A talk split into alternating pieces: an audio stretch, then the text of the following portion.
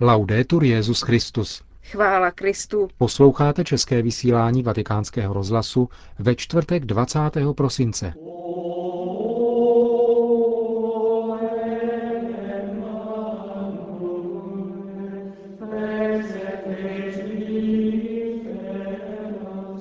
Benedikt XVI. přijal v audienci prezidenta Francouzské republiky Nikolase Sarkozyho. Předvánoční setkání svatého otce se členy italské katolické akce mladých. Vatikánská muzea prodlužují otevírací dobu. To jsou hlavní témata našeho dnešního pořadu, ke kterému vám přejí příjemný poslech Markéta Šindelářová a Milan Glázer.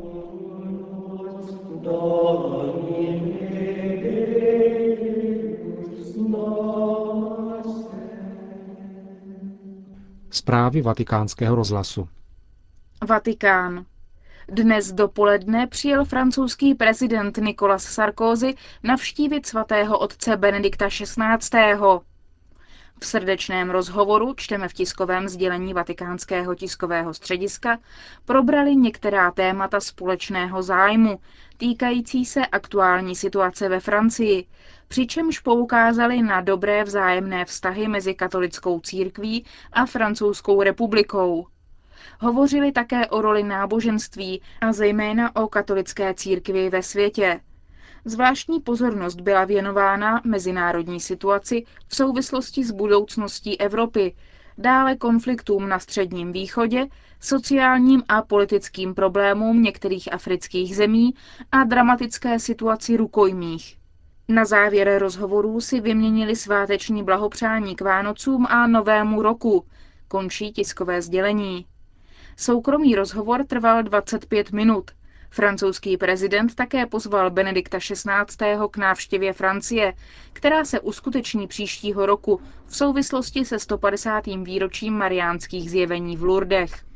V rámci tradiční výměny darů dostal Petrův nástupce od francouzského prezidenta také výtisk jeho knihy Republika náboženství naděje z roku 2004. Jde o knihu Rozhovor, ve kterém Nikolase Sarkozyho spovídal dominikán otec Filip Verden, jenž byl mezi členy dnešního prezidentova doprovodu. Za zmínku stojí i jméno dalšího kněze, kterého si Nikola Sarkozy vzal sebou na návštěvu k papeži. Byl jim ve Francii, ale i u nás velice známý otec Guy Gilbert, Kněz, který se věnuje pastoraci lidí, kteří se ocitli na okraji společnosti. Jak je zvykem při návštěvách ve Vatikánu, hovořili pak s francouzským prezidentem také státní sekretář kardinál Tarcísio Bertone a sekretář pro vztahy se státy arcibiskup Dominik Mamberti. Na závěr své návštěvy ve Vatikánu se francouzský prezident také zastavil v bazilice svatého Petra a pomodlil se u hrobu Jana Pavla II. Vatikánskému rozhlasu prezident Sarkozy po své návštěvě v Vatikánu řekl. Euh,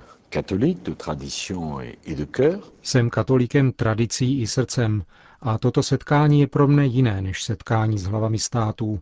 Je to záležitost duchovní. Papež je velmi vřelý. Je to člověk, který rád naslouchá a který má velké zkušenosti. Program návštěvy francouzského prezidenta ve Vatikánu pokračoval také odpoledne v bazilice svatého Jana na Lateránu. V 16 hodin odpoledne se v této bazilice, jež je matkou a hlavou všech křesťanských chrámů, konala bohoslužba slova, ve které se francouzský prezident ujal titulu čestného kanovníka kapituly této papežské baziliky. Během této ceremonie, jejímž obsahem byla modlitba za Francii, pozdravil Nikolase Sarkozyho generální vikář římské diecéze kardinál Camilo Ruini. Jde o zvláštní privilegium, které dostal francouzský král Jindřich IV. roku 1604 a které si dodnes drží i nejvyšší představitelé francouzské republiky. Jindřich IV. konvertoval na katolicismus z protestantství, přičemž jej provázeli právě někteří z kanovníků této baziliky, za což jim král později daroval benediktinské opatství Clarie na jihu Francie, spolu s jeho důchody. Lateránská kapitula mu pak udělila titul čestného kanovníka a zavázala se sloužit mši svatou za Francii každého 13. prosince, to znamená v den králových narozenin. Tradice trvala i tehdy, když hlavami státu byli císařové a prezidenti. Později se na tradici pozapomnělo a teprve roku 1957 obnovil akt přijetí čestného kanovníka prezident René Coty a stejně tak i jeho nástupci počínaje Charles de Gaulle s výjimkou George Pompidou a François Mitterranda. Mši svatou za Francii slouží obvykle arcipresbyter baziliky za účasti velvyslance a existuje rovněž zvyk jmenovat jedním z řádných kanovníků duchovního francouzské národnosti, navrženého francouzským velvyslancem. Francouzské opatství Klerie bylo zničeno před 200 lety během francouzské revoluce, ale již 40 let přijíždí zmíněný francouzský lateránský kanovník na návštěvu tamnější farnosti. V konzistorním sále Apoštolského paláce přijal dnes Benedikt XVI. přibližně 40 členů italské katolické akce mladých v rámci již tradičního předvánočního setkání s touto v Itálii velmi činorodou institucí. Během své promluvy zaměřil svatý otec pozornost na postavu Antoinety Meo, jejíž osobní, v heroické míře praktikované ctnosti tento týden slavnostně potvrdila Kongregace pro svatořečení a kterou zmínil v úvodním pozdravu ke svatému otci jeden z chlapců. Mi fatto piacere che poco fa, come tu hai menzionato, abbiate citato una bambina, Antonia Meo, detta Nenolina. Potěšilo mě, že jste před chvílí citovali děvčátko Antoanetu Meo zvanou Nenolína. Před třemi dny jsem rozhodl o uznání jejich hrdinských cností a doufám, že kauza její beatifikace se bude moci brzy zdárně uzavřít. Jak zářivý příklad nám zanechala tato vaše malá vrstevnice. Nenolína, římské děvčátko, které ve svém krátkém životě, teprve šest a půl roku, prokázala výjimečnou víru, naději a lásku spolu s dalšími křesťanskými cnostmi. Třeba, že byla křehkou dívenkou, dokázala vydat mocné a nezlomné svědectví evangeliu a zanechala hluboký dojem v diecézním společenství Říma. Nenolína patřila do katolické akce. Dnes by se byla jistě zapsala do katolické akce mladých. A proto ji můžete považovat za svou kamarádku, za vzor, kterým se můžete inspirovat. Její tak prostý a zároveň tak smysluplný život dokazuje, že svatost patří ke každému věku, Dětem, mladým, dospělým i starým. Každý věk naší existence může být dobrý k rozhodnutí opravdu milovat Ježíše a věrně jej následovat. Během několika málo let dosáhla Nenolína vrcholu křesťanské dokonalosti, k jehož výstupu jsme všichni pozváni a rychle prošla hlavní třídou, která vede k Ježíšovi. Sami ostatně víte, že Ježíš je pravou cestou, která vede k Otci a k jeho a našemu definitivnímu domovu, kterým je ráj. Víte, že Antoaneta nyní žije v Bohu a z nebe je nám blízko. Vnímejte její přítomnost mezi sebou, ve vašich skupinkách, učte se jí znát a následovat její příklad. Myslím, že i ona bude mít radost z toho, že je znovu součástí katolické akce. Imparate a conoscerla e a seguire i suoi esempi. Penso che anche lei sarà contenta di questo, di essere ancora coinvolta nell'azione cattolica řekl Benedikt XVI. členům italské katolické akce mladých, které dnes přijal. Vatikánská muzea prodlužují otvírací dobu. Vycházejí tak vstříc stále rostoucímu přílivu návštěvníků. Vatikánská muzea budou tedy od 2. ledna otevřena od 8.30 do 18 hodin. Poslední vstup bude v 16 hodin. Pro Mezinárodní svět kultury je možnost prohlížet si díla Rafaela, Michelangela a další skvosty o dvě hodiny déle dobrou zprávou. Vstupné se přitom od nového roku zvýší o pouhé 1 euro z dosavadních 13 na 14 euro. Snížené vstupné pro studenty a poutníky ve výši 8 euro zůstává nezměněné. Kristus naše naděje.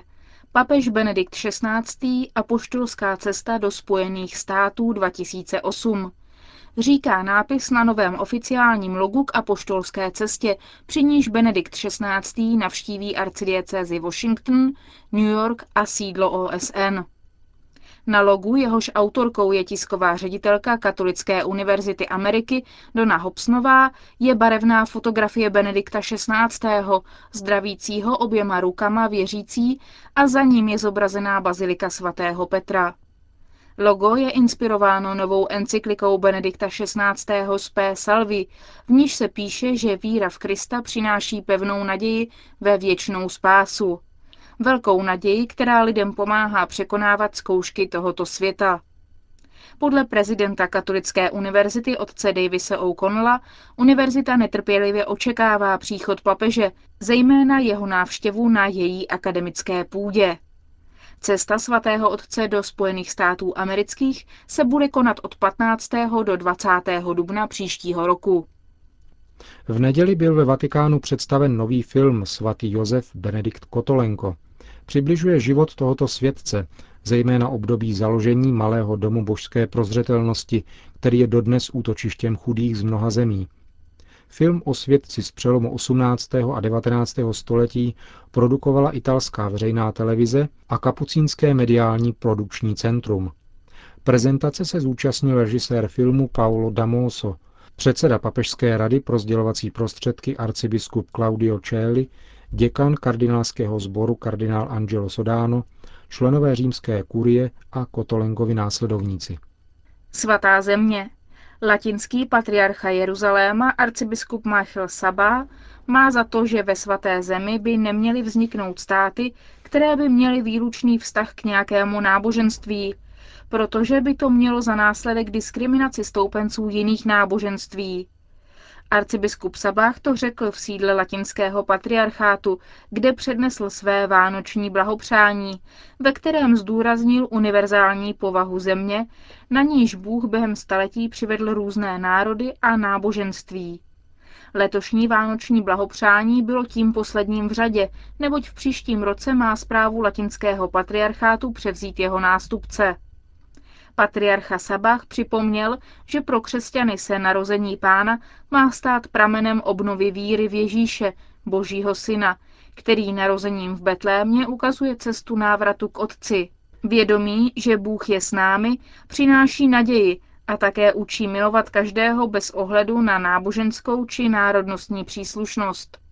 V souvislosti s nedávnou mírovou konferencí arcibiskup Sabách poznamenal, že se v těchto dnech hovořilo o vzniku státních náboženství na území svaté země, ale zapomnělo se na to, že takovýto přístup k instituci státu by nutně přinesl diskriminaci stoupenců jednoho náboženství oproti jiným.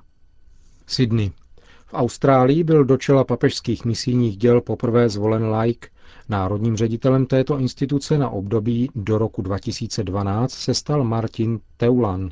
Tato volba je chápána jako rostoucí projev důvěry v aktivní účast laických věřících na životě církve. Jak uvedl biskup Josef Greš z Komise pro misie a duchovní formaci, biskupové jsou si jistí, že Martin Teolan bude svou odborností podporovat už rozběhnuté i nové projekty a pokračovat důležité práci papežských misijních děl. Egypt. 13 obchodů patřících křesťanům a průčelí kostela bylo během minulého týdne terčem útoků islamistických extrémistů v jeho egyptské Isně. Podle představitelů egyptských bezpečnostních složek bylo zadrženo sedm osob podezřelých z těchto útoků. Podle agentury AGI napětí mezi křesťanskou a muslimskou komunitou vzrostlo minulou středu, poté co skupina islámských radikálů rozbila výlohy křesťanského obchodu. Tatáž agentura také uvádí, že o dva dny dříve byl zadržen a poté propuštěn muslim obviněný z okradení křesťana.